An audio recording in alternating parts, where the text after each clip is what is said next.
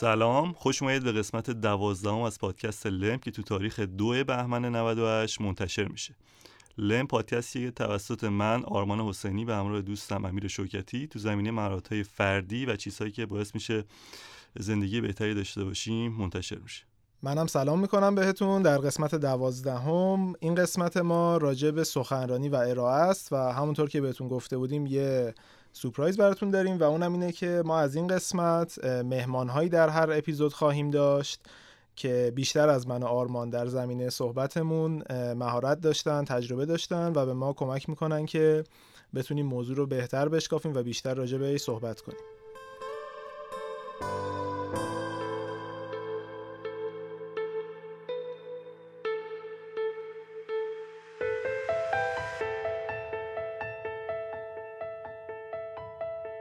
مهمان این قسمت پادکست لم علی حاجی محمدی عزیز هست. علی من مدت هاست که می‌شناسم نمی‌دونم از کجا معرفیش رو شروع بکنم. انقدر کارهای مختلفی کرده و تجربه های متفاوتی داره. الان مدیر همیار آکادمی هست و در زمینه آموزش فعالیت می‌کنه ولی خیلی سابقه طولانی در کار داره. از نوجوانی کار برنامه نویسی و توسعه انجام می‌داده و مؤسس همیار وردپرس بوده و جدای از این مهارت های فنی یکی از بهترین اشخاصیه که من در زمینه ارائه و سخنرانی میشناختم هم به خاطر اینکه خودش ارائه مختلفی رو از مدل های مختلف تجربه کرده. آموزش ارائه یک پروژه. همین که فکر می‌کنم خیلی ارائه زیادی رو هم دیده از آدم های مختلف علی جان سلام. خیلی خوش اومدی به پادکست لم سلام عرض می‌کنم. خدمت امیر و آرمان عزیز و تمام شنوندگان محترم برنامه ل در خدمتتونم. از هر جایی که بخواید شروع می‌کنیم به هر جایی که بخواید می‌رسیم.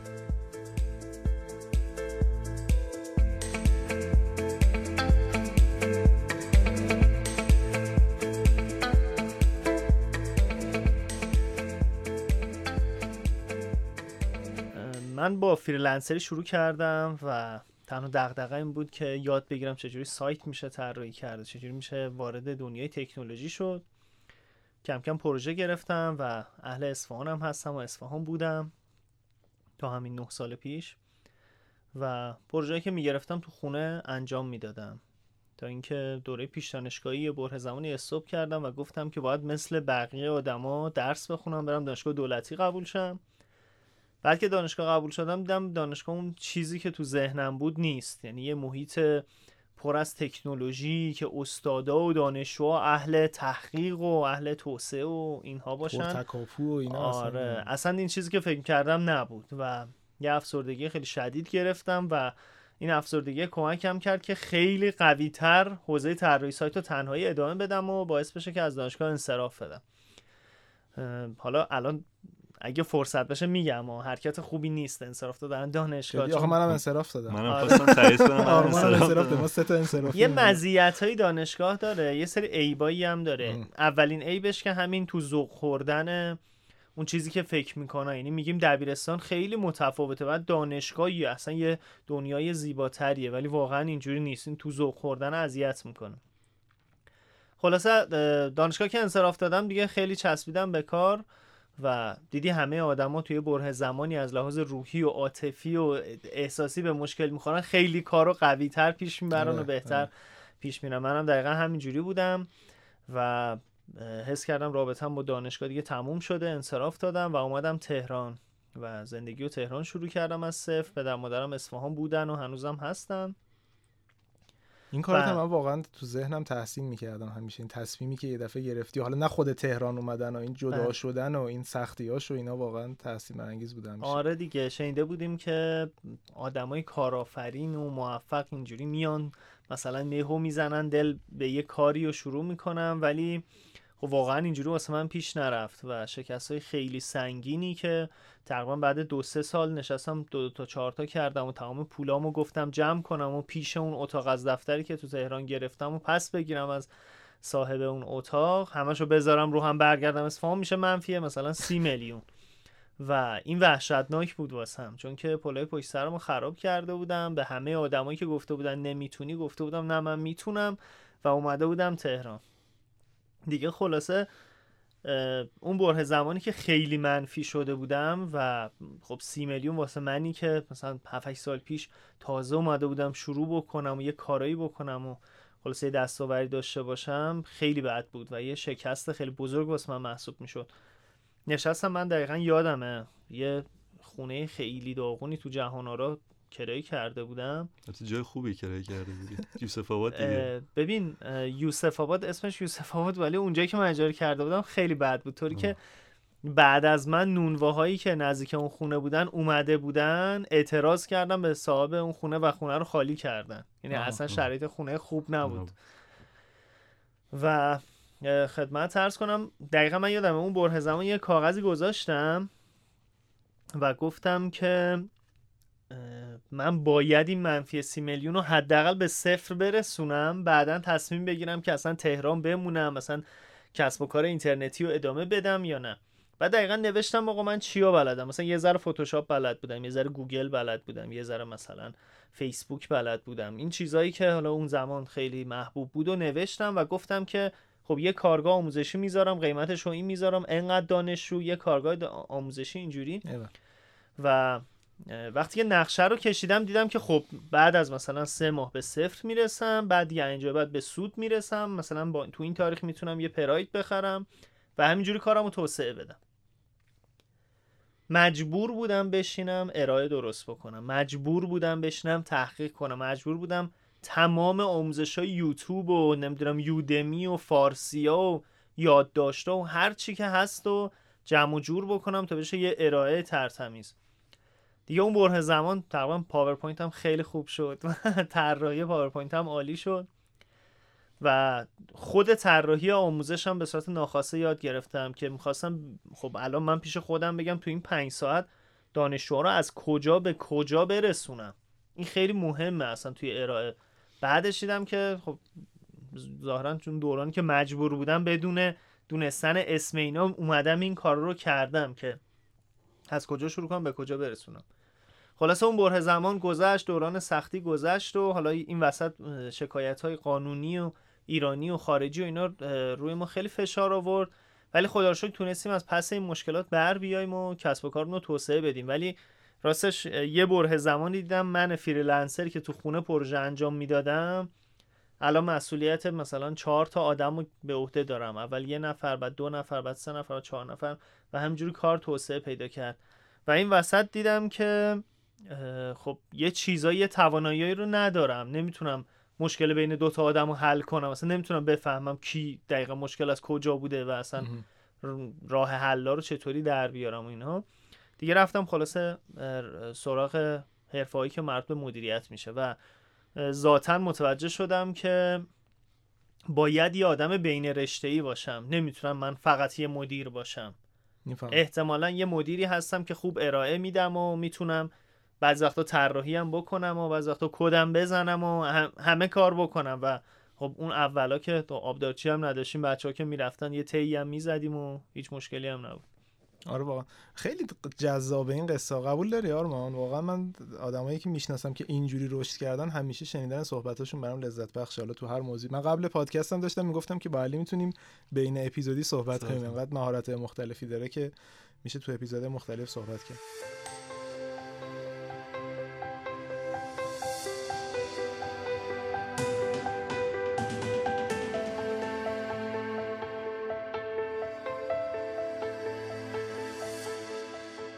چیزی که من صحبت متوجه شدم این بود که ما یه سری وقتی که کسب و کار رو توسعه میدیم یه سری مهارت به دست میاریم که خودمون قبلش براش برنامه نداشتیم. یعنی میریم تو دل کار می‌بینیم که مثلا ارائه کردن یا سخنرانی چیزیه که ما لازم داریم.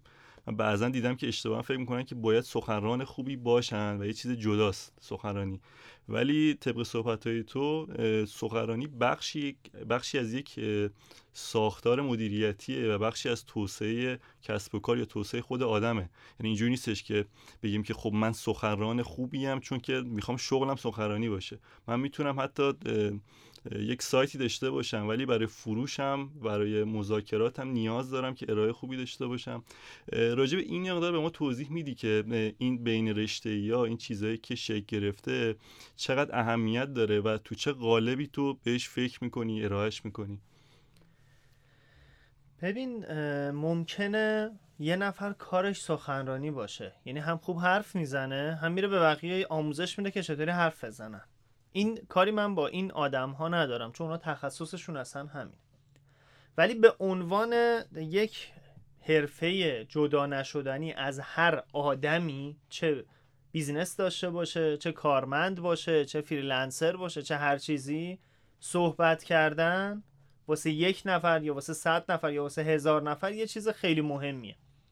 چرا؟ چون شما نتونی از خود دفاع کنی نتونی خودتو پرزنت کنی نتونی خودتو معرفی کنی نتونی یه برنامه قشنگی واسه معرفی کارت داشته باشی قطعا بازنده ای چون که یه آدمی که از شما تخصصش کمتره فقط می‌تونه بهتر صحبت کنه امتیاز بیشتری از شما می‌گیره. و این ضعف و وقتی که شما دعوت بشی به یه سخنرانی و دو تا سخنران داشته باشه یعنی بیش از یه دونه یعنی به غیر از شما سخنران داشته باشه اینو قشنگ حس می‌کنی. یعنی وقتی که مثلا من اون اولا شاید خیلی توجه به سخنرانی نمی‌کردم تا اینکه یه جا منو رسمی دعوت کردن. بعد دو سه تا سخنران بود. و دو سه تا سخنران دیگه آرزوشون بود منو ببینن. وقتی با هم روبرو شدیم رفتیم واسه مردم ارائه دادیم اصلا هیچ کس اصلا منو تحویل نگرفت. بعد دیدم اونی که ضعیفتره پرزنت قشنگتری داره. خیلی بهتر صحبت می‌کنه. همونجا قشنگ همونجا فهمیدم که باختم. چقدر چیز مهمیه. خیلی چیز مهمیه. یعنی من قرار نبود هیچ وقت سخنران بشم. قرار, قرار نیستش که یه قسمتی سخنرانی داشته باشم و از آدمون پول بگیرم برم تو شرکت یا سازمانشون صحبت بکنم. ولی یه جاهایی به هر حال لازمه. یه جایی لازمه که واسه برنامه های خودم واسه پرزنت برنامه های خودم برم یه سخنرانی و صحبتی داشته باشم. به خاطر همین این حرفه به نظر من حتی میان رشته هم می‌تونم نگم. لازم واسه هر آدمیه که توی ابعادی بتونه صحبت کنه. بعضیا تو جمع فامیلی هم نمی‌تونن صحبت کنن. یعنی تو جمع 7 ده نفره. نه اینکه نتونه حرف بزنه یا معذب باشه راحته ولی نمی‌دونه از کجا شروع کنه به کجا برسه. یا اینکه خیلی استرس می‌گیره موقعی صحبت کردن. به نظر من این چیزا یه چیزاییه که باید هم یاد بگیریم هم تمرینش کنیم هم پیاده کنیم هزار بار خراب کنیم تا اینکه چیز خوبی ازش در بیاد این دوتا چیز جدا از هم سخنرانی و ارائه دو تا موضوع جدا از هم می‌بینی یا مکمل هم؟ خیلی ببین ربط داره که کی پای حرفت نشسته دیگه. خب یه وقت سخنرانی هستش مثلا با دیویس نفر می‌تونی کمک بگیری از کسایی که نشستن یه تعاملی داشته باشی یه صحبتی باشون بکنی. یه وقت هم هستش که جلوی سرمایه گذارتی نمی‌تونی ازش سوال بکنی نمی‌تونی توی جلسه سرمایه گذار بگی که خب حالا شما نظرتون چیه؟ اون میگه من نظر من مهم نیست شما حرفتو بزن. یعنی اینجوریه نمی‌تونی از اون کمک بگیری تو سخنرانی یا اینکه درگیر سخنرانی کنی. اون راههای مخصوص به خودشو داره. ولی ارائه و سخنرانی یه چیز جدا از هم نیست. به یه چیز تلفیق شده با همه. یه جایی سخنرانی می‌کنی وسط ارائت یه جایی دیگه میری سراغ مستندات و میای شروع می‌کنی اطلاعات رو ارائه دادن ولی یه چیز ترکیب شده با همه دیگه. خب بعد برای هر کدوم این مدل ها حالا یه موقعی هستش که تو فکر کنم یه کوچولو هم اگه راجع به این صحبت بکنی که الان دقیقا چه مدل ارائه هایی رو داری تجربه می‌کنی چون گفتی که روی آموزش هم بیشتر داری وقت می‌ذاری. هر کدوم این مدل ها حالا مدل آموزش مدل ارائه پروژه مدل سخنرانی برای تاثیرگذاری روی مخاطب صرفا. وقتی می‌خوای یه سری آدم رو قانع بکنی حالا چه از جنس سرمایه گذار چه از جنس آدمایی که می‌خوای باهات همراه بشن برای یه پروژه عام‌المنفعه مدل اینها چه فرقایی با هم داره؟ یعنی برای هر کدومشون چه مدل محتوایی باید آماده بکنیم؟ هم از جنس متنمون حالا هم از جنس اینکه پاورپوینت هم گفتی خوب موقع از جنس presentation ی که می‌خوایم آماده بکنیم برای اون سخنرانی. محتوا رو واسه هر کدوم چجوری باید آماده بکنیم؟ و سوال بعدی هم اینه که هر کدوم این تایپ های سخنرانی رو و ارائه رو تو هر کدوم چجوری میشه مخاطب رو همراه کردین که مثلا گفتی حالا تو بعضی از ارائه ها جوری که تو می‌تونی سوال بپرسی از مخاطب. چیکار می‌کنی که مخاطب حوصلش سر نره اصطلاحا؟ یعنی از اون اولش بشینه گوش کنه وسطش باهات همراه باشه حالا بعد از اون نیم ساعت هم همچنان engage مونده باشه با ماجرا. در حقیقت کاری که آدمو توی سخنرانی و ارائه انجام میدم و شخصا من انجام میدم فروشه. یعنی شما باید شنونده ها رو کسایی که نشستن کسایی که دارن میشنون و متقاعد کنی و محتوا تو بهشون بفروشی و اونا بخرن. فقط این وسط پول نمیدن. حالا یکی زمان می‌ذاره یکی اصلا پول میده پا میشه میاد همایش سخنرانیت و میشینه پای حرفت گوش می‌کنه. اینا باید خریدار صحبت شما باشن. یه وقت هستش که من دارم واسه 500 تا آدمی که شهرداری اومده جمع کرده و میگه آقا این افراد افراد عمومی هن. بگو کسب و کار اینترنتی به چه دردشون می‌خوره. تو سطح اون مخاطبا میگم آقا نها کنید کسب و کار اینترنتی اینه. اسنپ اینه. مثلا اگه کسب و کاری ضرر می‌کنه به این معنی نیست کسب و کار بدیه. شاید درگیر خلق ارزشه. این پولش از اینجا در میاد. میشینم یه چیزی تعریف می‌کنم با چند تا مثال واقعی و درست. واسش از اوبر و از آمازون و از نمی‌دونم این business های بین المللی صحبت نمی‌کنم یه چیزی میگم بخره. خب؟ شما اگه مثلا با یه فردی که تا حالا جارو برقی ندیده بشینی در مورد ربات هوشمند جارو برقی صحبت کنی اون اصلا نمی‌گیره داری چی میگی. تو باید از جارو شروع کنی به جارو برقی برسی. حالا با توجه به سطح مخاطبا شما باید چیزی عرضه کنی از چیزی صحبت کنی که خریدار صحبتت باشن. به خاطر همین خیلی مهمه قبل سخنرانی هماهنگ کنی ببینی مخاطبا کیان.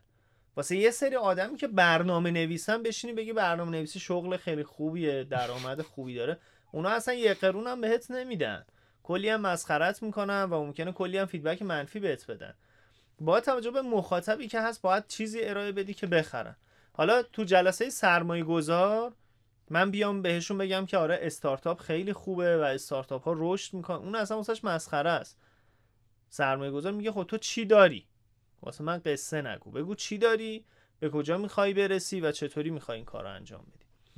به نظر من خیلی بستگی به مخاطب داره که شما دارید واسه کی صحبت می‌کنی. واسه جمع فامیلی می‌شناسی آدما تو چه لولی هستن. ولی اگه جمع یه خورده بزرگتر بشه روحیات متفاوت میشه و آدم ها هم خیلی موجودات پیچیده ای هستن. سلایق خیلی متفاوت میشه. دو تا دوست سلیقه‌شون مثل هم نیست. خواهر و برادر سلیقه‌شون با هم دیگه فرق می‌کنه. حالا چه برسه به بخواید مثلا 300 تا آدم رو راضی کنید از صحبتایی که انجام دادید. پس یه نکته رو یادتون باشه که شما باید محتواتون و صحبتتون رو به آدمو بفروشید. اگه خریدن اون یعنی شما موفق شدید اگه نخریدن که هیچ. یعنی نشناختنت. اگه نفهمیدن اصلا داری در مورد چی صحبت می‌کنی این یعنی داری مسیر رو اشتباه میری. و اصلا هم مهم نیست شما سطح چقدر لول چقدر شما مدیر عامل 10 تا شرکتی چه می‌دونم 100 تا شرکت و هیئت مدیره هستی. نتونی درست صحبت کنی تمومه. دیگه نه ازت نخرن تمومه.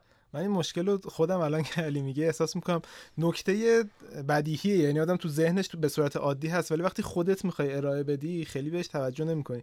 کلا اینکه تو سخنرانی نمی‌کنی که خودت از اون محتوای خوشت بیاد دیگه. مهم اینه که مخاطبه از این محتوا خوشت بیاد. حالا اینکه خودت چقدر برات موضوع خیلی جذابیه ممکنه برای توی که سالهاست کار business اینترنتی می‌کنی خیلی جذاب نباشه که بشینی راجع به موارد ابتدایی ماجرا توضیح بدی. ولی برای مخاطبت این جذابه دیگه و این خیلی مهم نیستش که تو چه جوری فکر می‌کنی راجع به اون محتوا. بعد این همراهیه چجوری اتفاق میفته یعنی توی مدل های مختلف این ارائه این همراهیه چجوری اتفاق میفته با کسی که داره صحبت می‌کنه؟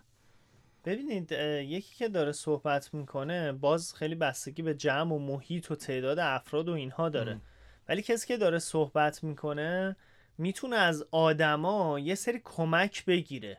یعنی داری صحبت می‌کنی یکی داره حرفاتو هی تکمیل می‌کنه. میگی بله اینجا این بیزینس. و میگه به سود نرسید. و میگه آره خب به سود نرسید دقیقا حرفت یه ذره باید آدما رو شناسایی کنی. یعنی یعنی یک دو نفر نشون می‌کنی از اون نه نه اصطلاحا ارتباط چشمی که میگن.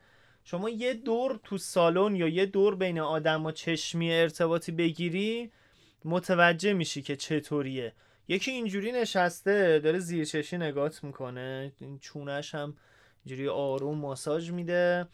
یکی دیگه خیلی مشتاقه اینجوری خیلی صاف نشسته و داره گوش میده چشا گرد. این قشنگ مشخصه از نوع بازخورد آدم و ریاکشن آدم. و می‌بینی یکی خیلی صف نشسته اونو تعامل میدی اونو درگیرش می‌کنی. میگی خب مثلا تو این مورد نظر شما چیه؟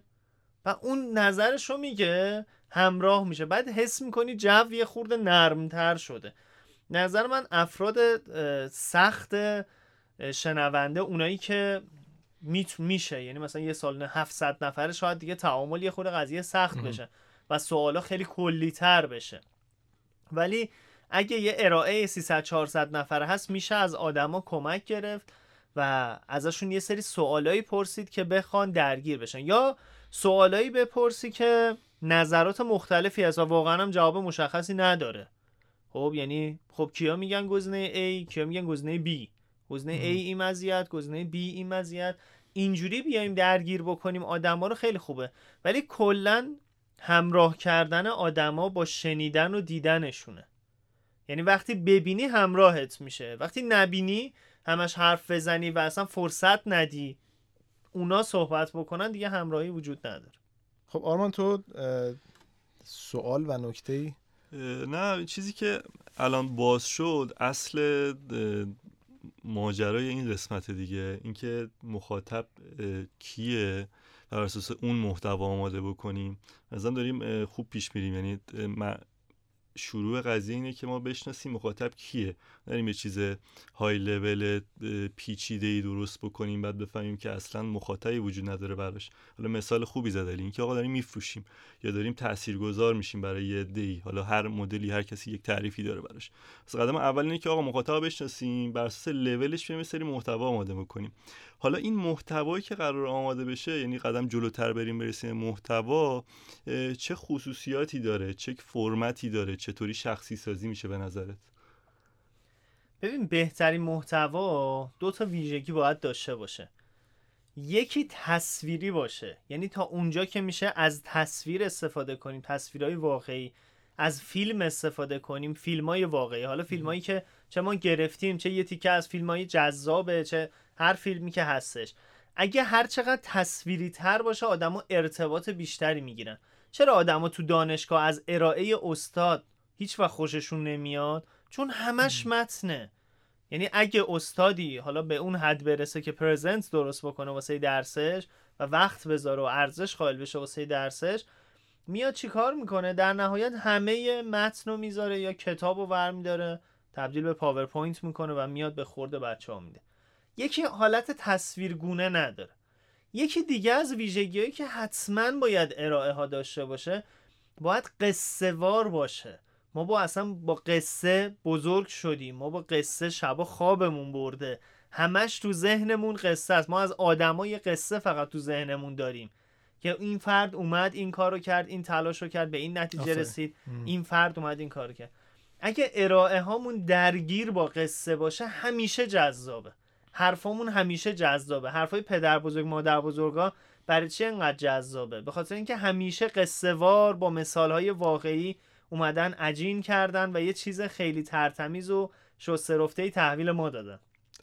اگه ما بتونیم توی ارائه هامون توی هر سطحی یعنی تو سطح بالای بالا هم بشینم قصه بگم واسه آدمو جذابه. یعنی آقا من رفتم تو جمع digital marketer های خیلی expert. می‌خوام در مورد مثلا feature جدید Google Analytics صحبت کنم. مثلا قسمت e-commerce ش می‌خوام صحبت کنم. اگه من بگم که خب این e-commerce اینجا اینجا این گزینه رو می‌زنی سود و نشون میده فلان این اصلا جذاب نیست.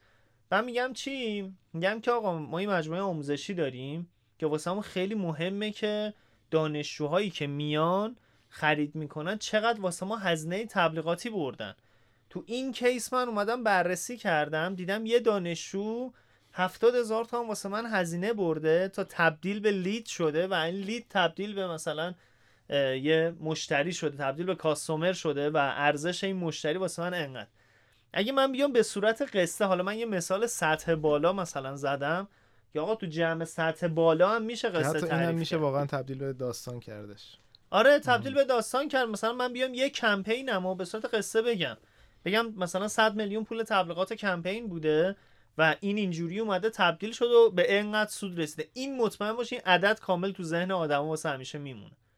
ولی اگه بیام اینجوری بگم مثلا ما 100 میلیون تومن اینجا داریم این 100 میلیون اینجوری تقسیم می‌کنیم اینو به این می‌رسیم و به این عدد می‌رسیم. واسه آدما دیگه جذاب نیست چون دیگه حکم قصه رو نداره. قصه رنگ واقعی داره. و حتی خیلی خیلی میگن که قصه رو بگو. حالا اگه درست هم نبود اشکال نداره. تو ذهن آدمو بمونه. ولی میگم اگه جنسش واقعی باشه خیلی بهتر.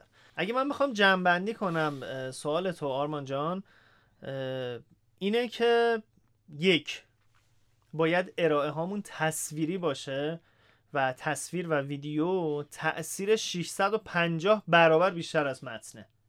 و دو به صورت قصه باشه و این دوتا المان توی دانشگاه رعایت نمیشه به خاطر همین خیلی کسل کنند از کلاس. ما سه تامون هم انصراف میدیم. آره من اینا که گفت من چون خودم چند سال کنفرانس زیاد میذاشتیم عینا دیدم. مثلا یادم دو سال پیش اسنپ فود یه کنفرانس بازاریابی بود دیجیتال. ولی ارائه اسنپ فود خیلی مورد استقبال قرار گرفت. چرا؟ چون که اومد از تجربه شکست و یک کمپین واقعی گفت. بقیه من تئوری می‌گفتن می‌گفتن ایکس ایگرگ فلان. می‌گفت نه آقا اینجا پول هدر دادیم این کارو کردیم. یکیش این بود. یکیش یادم یه بار توی یک TED ی آقای سلیمانی کاله اومد گفت آقا من از زمین های خاکی شروع کردم و معلم بودم و هیچی نداشتم و اینها. انقدر مردم دست زدن براش و لذت بردن که اصلا بی‌نظیر بود. چرا؟ چون که نیومد بگی که من یه کارخونه موفقی دارم این هم کارمند دارم. قربون شما اومد. گفت واقعا من من هیچی نه منم مثل شما بودم. به قول تو storytelling یا روایت داستان خیلی جالبی داشت. و به عینه بارها دیدیم که چقدر تاثیر گذاره و یه نکته هم در ادامهش بگم. یه جا علی گفت راجع Google Analytics و اینا برای مخاطبینی که خیلی آشنا نیستن خیلی های لول شد. Google Analytics یک ابزاریه برای کنترل ترافیک کار وبسایت و کاربران. و خیلی مشهور بین مدیران وبسایت برای کنترل اینکه کی اومده کی رفته چطوری بهینه کنن وبسایتشون خب. این نکته خیلی درستی بود. من یه چیز دیگه هم یادم دقت کرده باشید تو این استنداپ کمدی و شوهای خنده دارم اکثرا با یه داستانی پیش میرن دیگه. چون مخاطب بیشتر درگیر میشه درگیر میشه تا اینکه حالا بخوای یه سری جوک مثلا پشت سر هم تعریف کنی. یه دوره این آقای مای صفت البته یه سری جوک می‌گفت خیلی هم طرفدار داشت فکر کنم. ولی اکثرا الان استنداپ کمدی با داستان پیش میرن. آره من آره. مثلا خندوانه رو بعضی وقتا می‌دیدم. بعضی از استنداپ هایی که اجرا می‌شد خیلی قوی بود و حس می‌کردی داستان واقعیه حالا این با نگاه تنزگونه اون داره مطرحش می‌کنه. یعنی خیلی اغراق می‌کنه. یعنی مثلا میگه یارو یه مشتی زد تو صورتش دستش از اون ور کلش زد بیرون. مثلا اینجوری میاد تعریف می‌کنه جذاب میشه. ولی بعضیا که مثلا داستان غیر واقعی یا مثلا ساختگی تعریف می‌کردن دیگه خیلی رویایی می‌شد و انگار مثلا یکی مجبورشون کرده گفته برو جلو دوربین قصه بگو. اینجوریه یعنی انگار علاقه به کارش نداشته. خاطر اونا جذاب نبود یعنی داستان هرچی به واقعیت نزدیک بشه بهتره.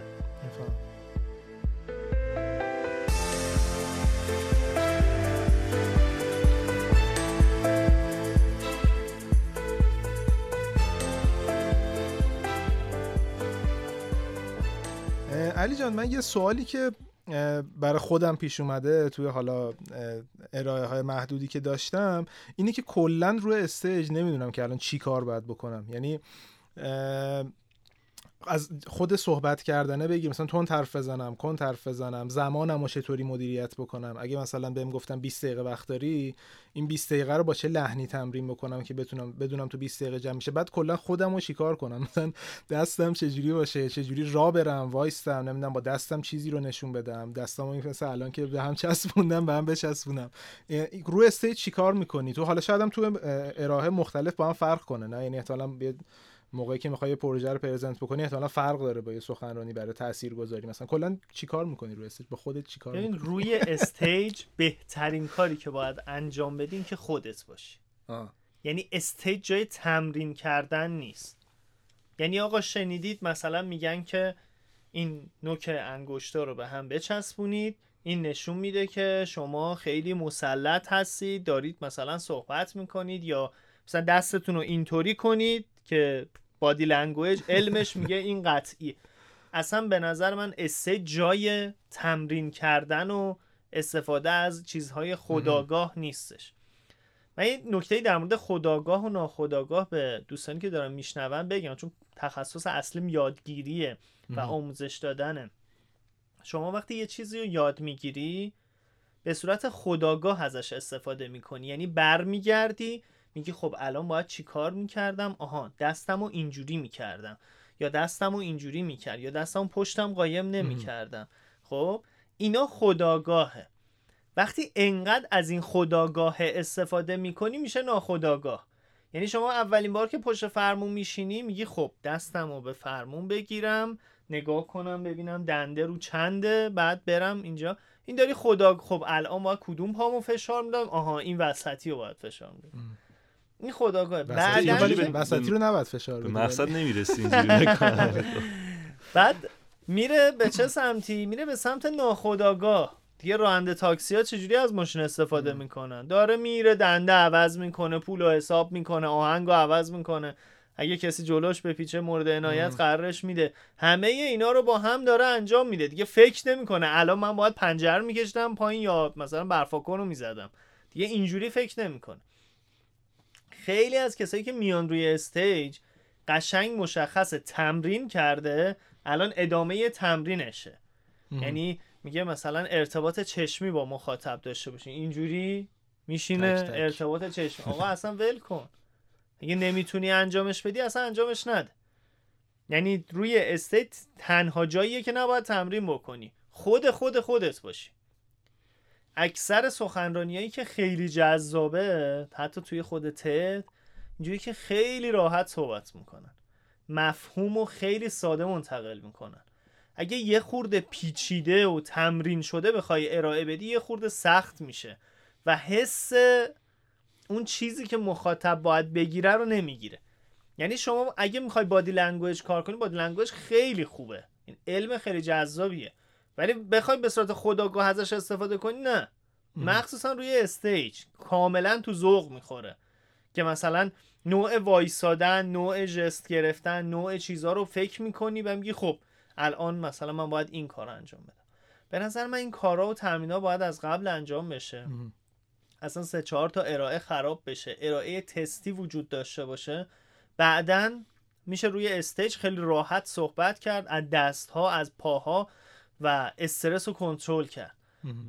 در مورد راه رفتن در مورد مدیریت در مورد اینکه چطوری مثلا میکروفون رو بگیرم چطوری این کار رو انجام بدم اینا خیلی مربوط میشه به ارائت اگه یه ارائه ای داشته باشی که خب خیلی باید آدما تمرکز کنن به ارائه یا مثلا برن تو بحر داستان یه جاهایی میای صداتو میاری پایین دیگه تکون نمی‌خوری.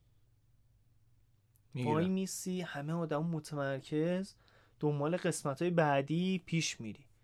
بعد یه جای داستان دیگه مثلا قضیه اینجا میشه که آقا تصادف کردیم رفتیم بیمارستان و رفتیم اینجا. بعد دکتر گفت اصلا امروز نمیشه وسایل نیست. مثلا اینجوری قصه رو داری پیش مری جاییه که می‌تونی راه بری می‌تونی بیای پایین اصلا از استیج بین آدما را بری. از این جور کارا می‌تونی بکنی. ولی تا وقتی که داری قس... قسمت حساس و میگی هنوز اون قسمت اصلی مطرح نشده. می‌تونی خیلی آرومتر خیلی ساده تر صحبت بکنی خیلی اصلا صداتو می‌تونی بیاری پایین جاهایی. بعدا می‌تونی اوج بگیری اوج که گرفتی دیگه با آدما خودمونی شدی. می‌تونی بری پایین و این کار رو انجام بدی. ولی در مورد مقدار حرکت روی stage و در مورد که اصلا رو stage بمونیم یا بیایم پایین بین آدما اینها خیلی مربوط میشه به ارائه و خیلی مربوط میشه به آدما. یعنی شاید مثلا یه سری آدمایی که خیلی اینجوری همه دست به سینه نشستن مدیر دولتی آره دارن با کت شلوار دارن نگاه می‌کنن روی روی میزشون پرچم شرکتشون هست و اینا اینا زیاد از این کارهای cool همچین استقبال نمی‌کنن.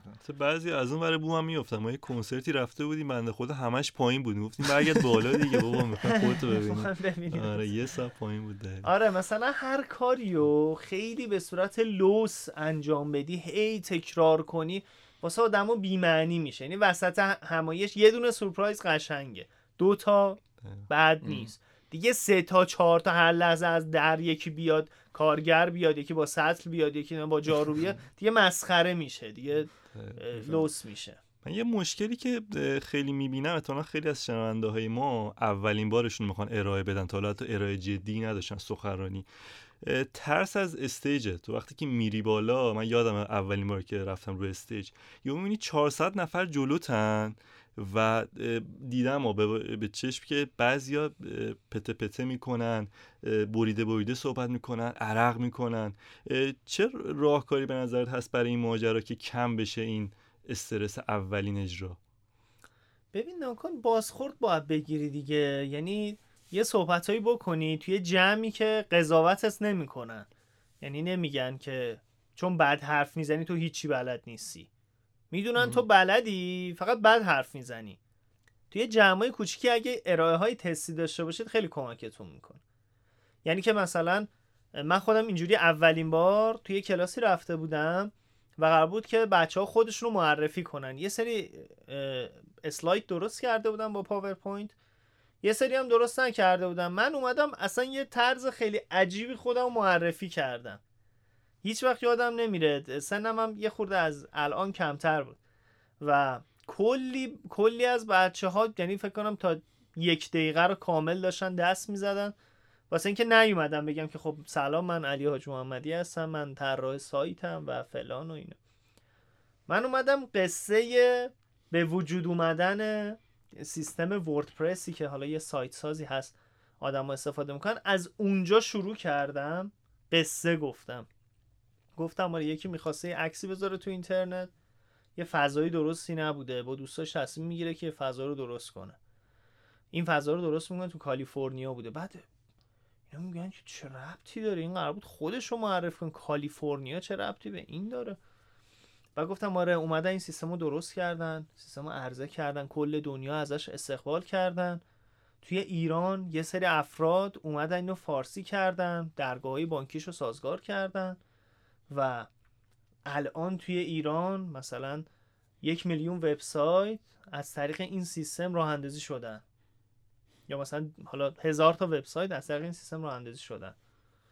و اون گروهی که اومدن این افسونه ها و ابزارها رو اضافه کردن به این سیستم کالیفرنیایی من مؤسس اون گروه هستم. بعد دیگه اصلا بچه ها خشکشون زده بود. حالا یه جوری من یه قرض اعتباری هم از اون شرکتی که تو آمریکا بوده گرفته بودم واسه خودم که بتونم خودم معتبر نشون بدم.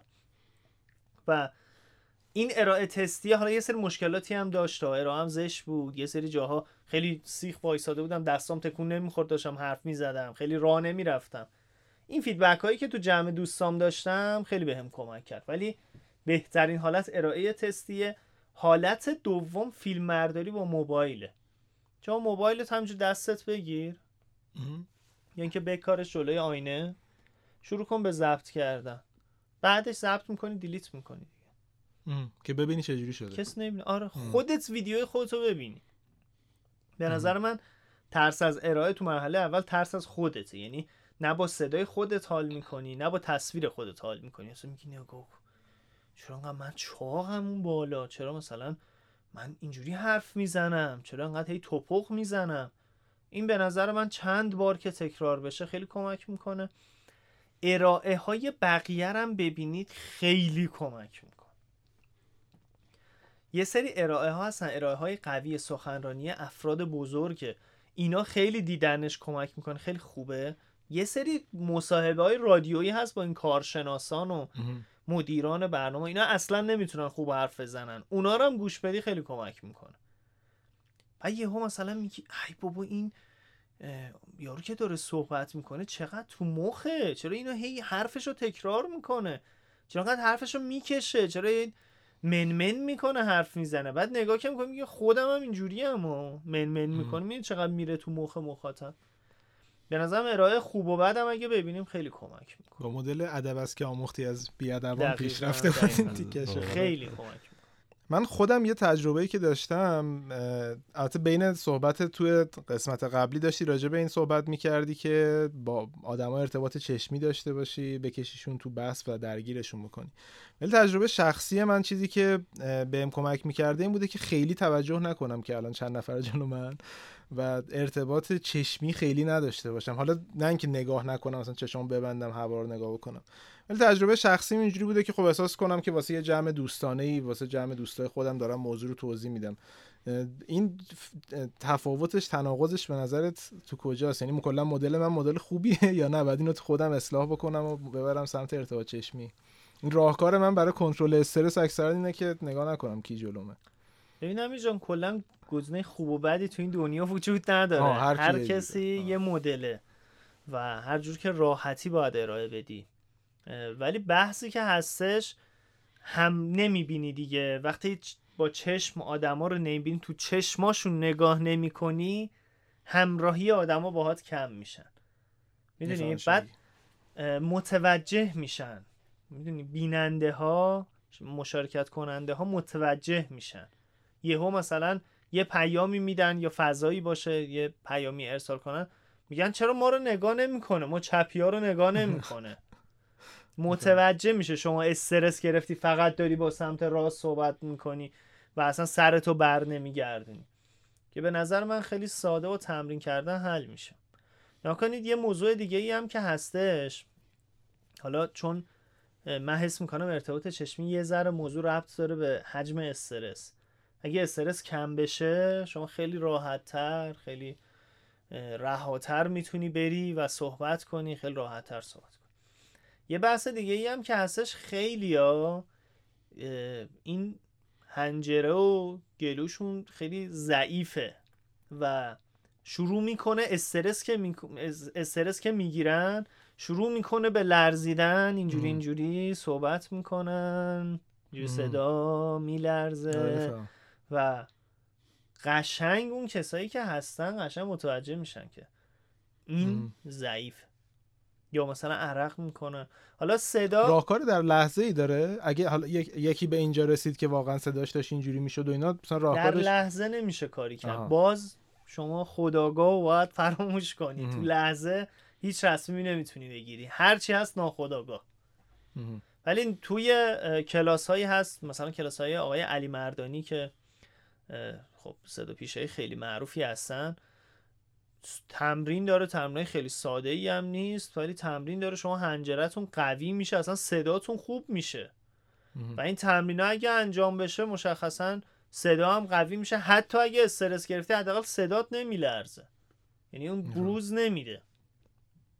خیلی هم عالی. واقعا اپیزود خوبی بود. من خیلی واقعا خودم ازش نکته مهمی برداشت کردم حیف بود واقعا تا الان مهمون نداشتیم. آره تو خیلی از موضوعات تجربه آدمای دیگه خیلی بیشتر از ماست و واقعا امیدوارم که مخاطبان هم دوست داشته باشن. خب دوستان اگه موافق هستید یه جنبندی داشته باشیم و بریم برای قسمت پایانی این اپیزود و صحبت آخرمون با علی.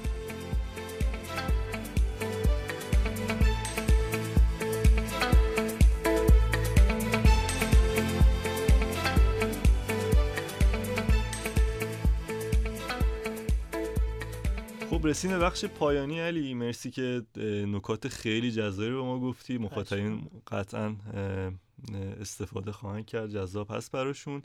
به عنوان جمع‌بندی این قسمت باز اگر نکته به ذهنت می‌رسه که ما جا گذاشتیم یا فکر می‌کنی که مرورش کمک کنه مخاطبین خوشحال میشیم بگی. ببین مهمترین نکته ای که واسه سخنرانی اصلا هیچ قاعده و قانون و هنجره و body language و همه رو بذاریم کنار خیلی باید آدما خودشونو بذارن جای مخاطب. و ببینم مخاطب برای چی اومده تو اون سالن نشسته؟ برای چی اونجا هست و داره به تو گوش میده؟ و یه لحظه به این فکر کنی مثلا الان یه جاییه دیویست نفر آدم نشستن. و یه درصد فکر کنی یکی از شهرستان پا شده اومده اینجا. یعنی مثلا من خودم از اصفهان می اومدم تهران خب 6 ساعت 5 ساعت تو اتوبوس میشستم و می اومدم تا تهران مثلا یه همایش شرکت کنم. من می‌دیدم این خیلی بد صحبت می‌کنه. بعد می‌گفتم اه بابا این همه راه اومدم چرا اصلا چرا این اینجا چرت و پرت داره میگه؟ بعد الان که میرم واسه صحبت کردن یه لحظه فکر می‌کنم میگم ناکن یکی از بندر عباس با شده اومده اینجا. این چند ساعت تو را بوده؟ یه لحظه باید خودمون رو بذاریم جای مخاطب و ببینیم این دنبال یه دستاورده. و اگه به این موضوع فکر کنیم خودمون بهترین خودمون باشیم اونا راضی میشن. خیلی وقتا ما حس می‌کنیم که اون کسی که اومده داره واسه ما حرف می‌زنه انگار ته توانش رو نذاشته. یه چیزی میاد نه نه نه میگه و میره. ولی اگه بهترین خودتو عرضه کنی همه میگن چی؟ میگن آقا یارو واقعا ترکوند. تهش همین بود. حالا کسی که اگه سطحش بالاتر باشه اون شنونده یا بیننده ای که از سطحش بالاتر باشه میگه ولی واقعا نهایت تلاشش رو کرد. ببینی اینجوری اگه این کارو بکنیم خیلی لذت بخشه. ولی یه ذره شل بازی در بیاریم. یه ذره مثلا زرنگ بازی در بیاریم و کم بذاریم و کم بگیم و این خودتو بکنی آره تبلیغ کنی. یعنی دنبال این باشی که سریع اصطلاحا یارو رو نشناخته باش ازدواج کنی. خب هنوز خودتو قبول نداره. بیاد محصول تو بخره. بیاد خدمت تو رو بخره. خب این کارو نمی‌کنه. این کار رو اگه انجام بدیم خوبه. و در نهایت بخوام من جنبندی بکنم صحبتمو. اولا اینکه حتما دنبال بحث ارائه و سخنرانی باشید. به خاطر اینکه به هر حال یه روزی باید یه جایی خودتون رو ارائه بدی. خواستگاری هم که میری باید خودتو بری ارائه بدی و بگی که آقا من این ویژگی ها رو دارم من این توانایی رو دارم و در حالتی باشه که تو ذوق کسی هم نخوره که یارو چقدر خودش تعریف می‌کنه. و تو همه مراسم ها همه اتفاقات باید اتفاق بیفته. دو تا ویژگی مهم ارائه چی بود آرمان؟ یکیش مخاطب بود که بشناسی مخاطب رو امتحان می‌گیره از نه تصویری بود و چیز. قصه قصه آره. یکی تصویری باشه که قصه گویی باشه. چیز می‌کنم گفت همراه کن سوال بپرس ما معلمیم دیگه معلم اینجوری داری بعد نگاه می‌کنی. چشات و اینکه این دوتایی که درست می‌کنیم و خریدارش مخاطبا باشن. و شما تو هر سطحی که کار می‌کنی باید تهش اون قصت رو بخرن. قصه ای که حالا یا واقعیت داره یا ساختی رو بخرن. با تصاویری که می‌ذاری حال کنن مرتبط باشه و در سطح مخاطبا باشه. علی جان که گفتی معلمی الان دقیقا یعنی چی؟ یعنی دقیقا خیلی خیلی که این اپیزودو میشنون احتمالا دوست دارم بدونن ببین ناکن من راستش خب ارائه رو از تدریس شروع کردم دیگه و تدریس موضوعی سخت. یعنی موضوعاتی من آموزش می‌دادم که برای اولین بار توی ایران کسی میومد حضوری در مورد یه سیستمی مثل وردپرس صحبت می‌کرد و قبلا اصلا ارائه نشده بود. من کم کم انقدر آموزش رو زیاد شد که این مجموعه آموزشی زدم به اسم همیار آکادمی که مؤسسش خودم هستم مدیر عاملش هم الان تو این بازه زمانی خودم هستم و هر از چندگاهی دلم تنگ میشه. و ضمن اینکه استادای مختلفی تو مجموعهمون به حال مشغول تدریس هستن و من ساختار آموزش طراحی کردم براشون خودم هم هر از چنگاهی یه دوره هایی طراحی می‌کنم خودم هم تدریس می‌کنم و تعامل با آدما و سوال پرسیدن و ارتباط داشتن و شوخی کردن با هم قسمتی است خیلی هم جذاب و همیار آکادمی توی چه حوزه هایی الان آموزش داره؟ ببین بیشتر حوزه کسب و کار اینترنتی ولی مخاطبش آدمایی هستن که با این حوزه آشنا نیستن و دوست دارن از طریق وبسایت و اینستاگرام کسب درآمد کنن. که ما هم حتما اینا رو توی شونوت می‌ذاریم. ممنون از شما دوستان که به این اپیزود گوش دادین و ممنون از علی که دعوت ما رو قبول کرد و وقت ارزشمندش رو به ما اختصاص داد و ممنون از آزین نبی که زحمت تدوین این اپیزود رو می‌کشه و ممنون از آریان تاجیک بابت طراحی پوستر و همچنین محتوای بسری پادکست لم. ما رو به دوستاتون معرفی بکنید حتما. روی کست باکس می‌تونید ما رو follow بکنید. روی کانال تلگراممون به آدرس لم پادکست و همچنین سایتمون lempodcast.com هم می‌تونید. پادکست رو follow بکنید بشنوید به دوستاتون بفرستید و نظراتتون هم برای ما ارسال کنید. ممنون از همگی. من باهاتون خدافزی می‌کنم. آخر هفته خوبی داشته باشید. خدا نگهدار.